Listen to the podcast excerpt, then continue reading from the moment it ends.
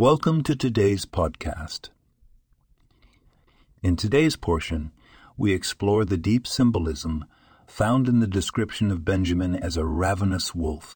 This imagery speaks to the fierce nature of his descendants who would display both the capacity to conquer their enemies and the ability to enjoy the fruits of their labor.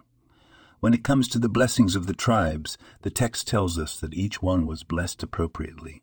The use of a blanket statement, he blessed them, emphasizes the unity and collective destiny of the tribes, despite each one receiving a distinct blessing tailored to their unique character and future. Yaakov, a holy man, wanted to avoid any form of idolatry, even after his death. He insisted on being buried outside of Egypt, underscoring the transient nature of oaths in Canaan and the importance of maintaining one's spiritual integrity.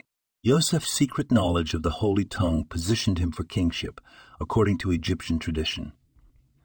The fact that Pharaoh told Joseph to keep this knowledge hidden shows the political dynamics at play and the lengths to which Pharaoh went to maintain his position. The lesson of Joseph's forgiveness towards his brothers is a powerful one. It reminds us of the importance of moving beyond past grievances and the transformative power of forgiveness.